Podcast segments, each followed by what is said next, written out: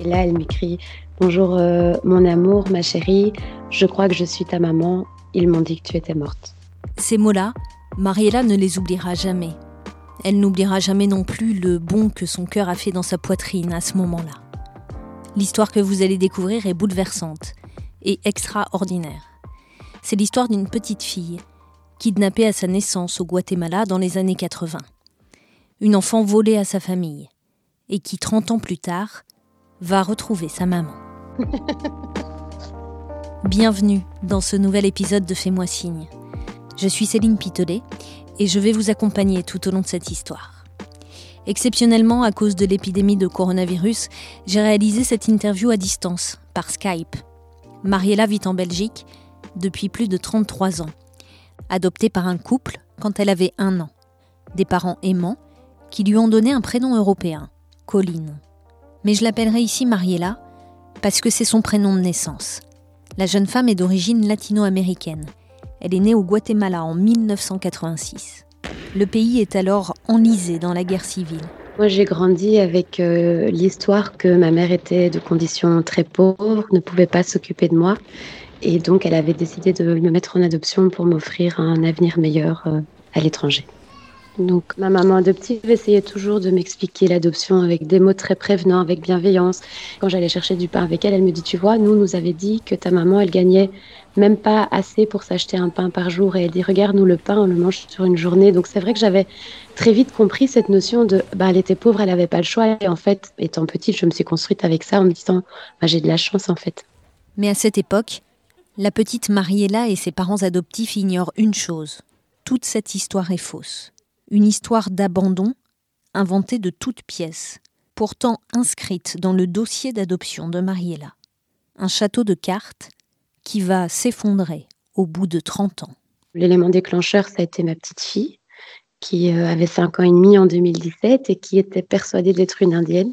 Face au questionnement de son enfant, Mariela se plonge dans ses origines, dans l'histoire turbulente du petit pays d'Amérique latine où elle est née. Elle lit des articles sur le conflit armé qui a ravagé le Guatemala. On y parle d'enlèvement, des bébés volés à leur famille et envoyés à l'adoption en Europe.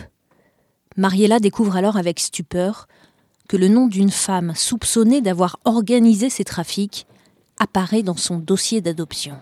Dans mon dossier, elle est la témoin de l'acte d'abandon que ma mère biologique aurait fait. Donc, j'ai assez vite contacté mes parents en leur disant euh, voilà, il a recueilli des irrégularités dans certains dossiers. Heureusement, ma mère, euh, qui est très conservatrice, avait tout gardé. Et euh, on a ouvert les dossiers ensemble, on a ouvert les, tous les, les documents, les, les preuves de paiement. Enfin, elle avait vraiment tout, tout, tout, tout gardé. Et puis là, j'ai commencé sans eux. Je pense que je voulais les protéger. Je leur ai dit, bon, ben, je vais entamer des recherches et je vous tiendrai au courant. Et puis voilà. Mariela fait traduire son dossier d'adoption, rédigé en espagnol.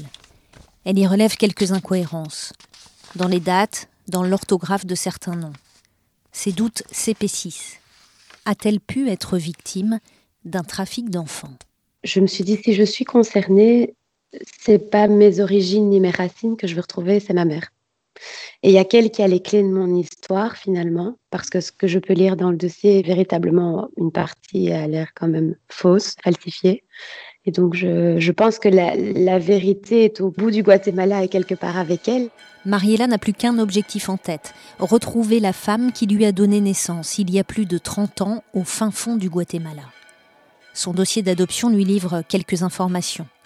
Le prénom de sa mère biologique, un âge approximatif, des noms de famille, et puis une ville au Guatemala. Elle cherche sur Internet. Sur Facebook, plusieurs centaines de profils apparaissent. Et l'un d'eux va attirer son attention. Au bout de, de, d'une dizaine de jours, je vais retrouver euh, un profil Facebook. Euh, après en avoir consulté euh, des centaines, avec les mêmes noms, les mêmes prénoms. Et quand j'ai vu la photo de maman, j'ai su tout de suite que c'était elle. On se ressemble comme deux gouttes d'eau, à savoir que quand j'ai vu sa photo, mon premier réflexe a été de monter à la salle de bain, me démaquiller, faire une photo de moi démaquillée et de, la, de faire un, un petit collage vite fait sur mon portable et de vraiment comparer ces photos. Je les ai envoyées à, à deux, trois personnes qui savaient que je cherchais. J'ai dit, je pense que je l'ai retrouvée. Alors là, évidemment, ça a été tout le monde à freiner, freiner, freiner, attends, c'est peut-être pas elle. Moi, dans mon ventre, voilà, mes tripes, elles me disaient non, non, c'est elle, c'est ça qui était le plus fou, quoi. Mariela décide alors d'envoyer un message à cette femme via Facebook et avec tout le tact possible. J'ai vraiment essayé de, de l'atteindre par ce message, mais de manière prudente et, et très douce. Donc, en fait, l'attente de mon côté était très longue, c'était même un peu insoutenable. Euh, et tous les jours, j'allais voir, je voyais qu'elle se connectait, qu'il y avait des modifications sur son profil. Donc, le questionnement, il est là, et de se dire, est-ce qu'elle a vu, est-ce qu'elle ne veut pas me parler, ou enfin, je ne savais pas trop. Puis, il s'avère qu'en fait, elle n'a jamais vu mon message. Mariela passe alors en revue les amis Facebook de cette dame, Lorena, qui est peut-être sa mère. Et elle repère le profil de sa fille aînée. Mariela tente de nouveau sa chance. Elle envoie un message à la jeune femme, qui va lui répondre rapidement. Là, elle me dit, mais, mais je, je vois ton profil, tes photos, tu, tu nous ressembles très fort, mais elle dit, c'est pas possible, comment tu t'appelles ? Je dis, ben, je m'appelle Mariela. Elle me dit, c'est pas possible. Mariela, elle est morte en dix-neuf cent quatre-vingt-six, c'est impossible que tu sois ma sœur. C'est un choc.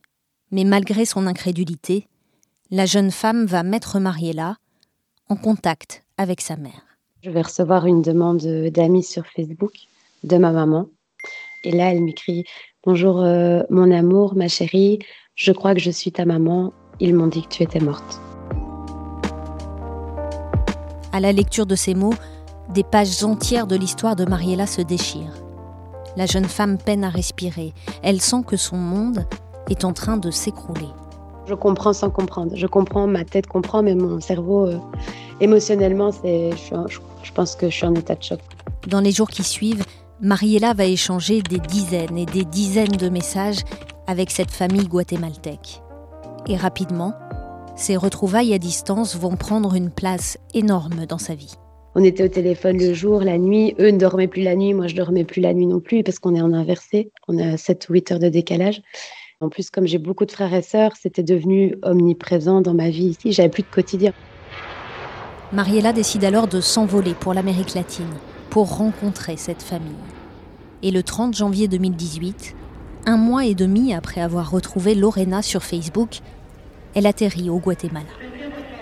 J'avais très très peur et je me souviens que je me tenais à mes valises et je l'ai vue avancer d'un pas mais tellement déterminée qu'à la fin elle courait presque et puis là elle m'a, elle m'a attrapée dans ses bras, elle, elle pleurait, elle avait la peau très douce, elle sentait très très bon.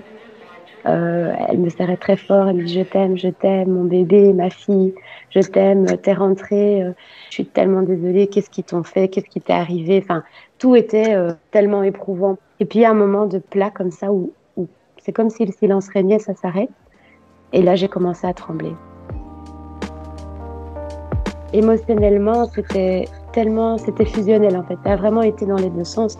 En fait, Colline, elle était restée dans l'avion, et Mariela, elle était revenue au Guatemala. Mariela va alors découvrir une toute autre histoire que celle avec laquelle elle a grandi. Sa mère biologique lui explique qu'à sa naissance, elle a été hospitalisée en pédiatrie. Deux jours plus tard, l'équipe de l'hôpital annonce à sa maman que la petite fille est décédée et qu'elle a été enterrée dans une fosse commune avec des victimes de la guerre civile. En réalité, pendant les onze premiers mois de sa vie, Mariela aurait vécu en captivité dans une maison, avec d'autres très jeunes enfants. Puis elle aurait été vendue pour être adoptée en Belgique. Sa mère biologique en est convaincue, sa fille lui a été volée. Trente ans plus tard, elle entend bien lui redonner toute sa place dans sa famille. Ils m'ont rendu ma place tout de suite. Par exemple, quand on devait donner notre avis à table ou qu'il y avait une discussion, mes frères, mes petits frères, qui pourtant normalement sont un petit peu, voilà, un petit peu macho et tout, me laissaient toujours parler euh, parce que j'étais l'aînée. Moi, j'ai pas eu cette éducation ici euh, en Europe et en Belgique. C'est pas dans mes codes à moi. Et en fait, ils m'ont clairement rendu ma place dès, dès, dès le jour où je suis rentrée. C'est alors une nouvelle vie qui commence pour Mariela entre la Belgique, le pays où elle a grandi, et le Guatemala, le pays où elle est née, et où elle retourne le plus souvent possible. Étonnamment, je me sens très bien là-bas. Je me sens chez moi. À six heures du matin, tout est déjà en action, en ébullition. Les... Moi, j'aime bien cette vie-là. Et au niveau alimentaire, et les, les saveurs Sont, c'est, c'est, voilà, j'ai appris à découvrir ou à redécouvrir.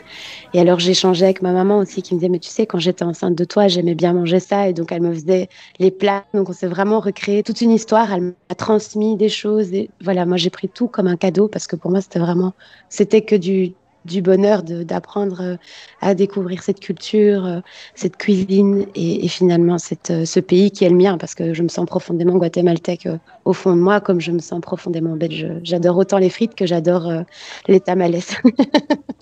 Mariela a aussi repris contact avec son père biologique, séparé de sa mère. Là aussi via Facebook, parce qu'il vit loin, aux États-Unis. Donc euh, je lui ai écrit un message euh, et là il m'appelle en vidéo, en un coup, il me regarde et il me dit en anglais « What's happened? No, what's happened? No, you have my lips, you have my lips, tu as mes lèvres, tu as mes lèvres. » Et en fait, il me dit que ça et je ne sais pas quoi trop lui répondre. Et donc là, moi, je perds vraiment mes moyens et je vois que lui aussi, il commence à pleurer et il raccroche. Finalement, il me rappelle assez vite. Et euh, là, il me dit « C'est pas possible, tu es un ange dans le ciel, c'est pas possible, c'est pas possible, c'est pas possible. » Je dis « Ben non, euh, je suis bien ta fille, je suis Mariela et j'ai été adoptée, euh, je suis en Belgique. » Il n'y a d'ailleurs aucune place pour le doute. Mariela était sûre d'avoir retrouvé ses parents guatémaltèques. Les tests génétiques l'ont confirmé.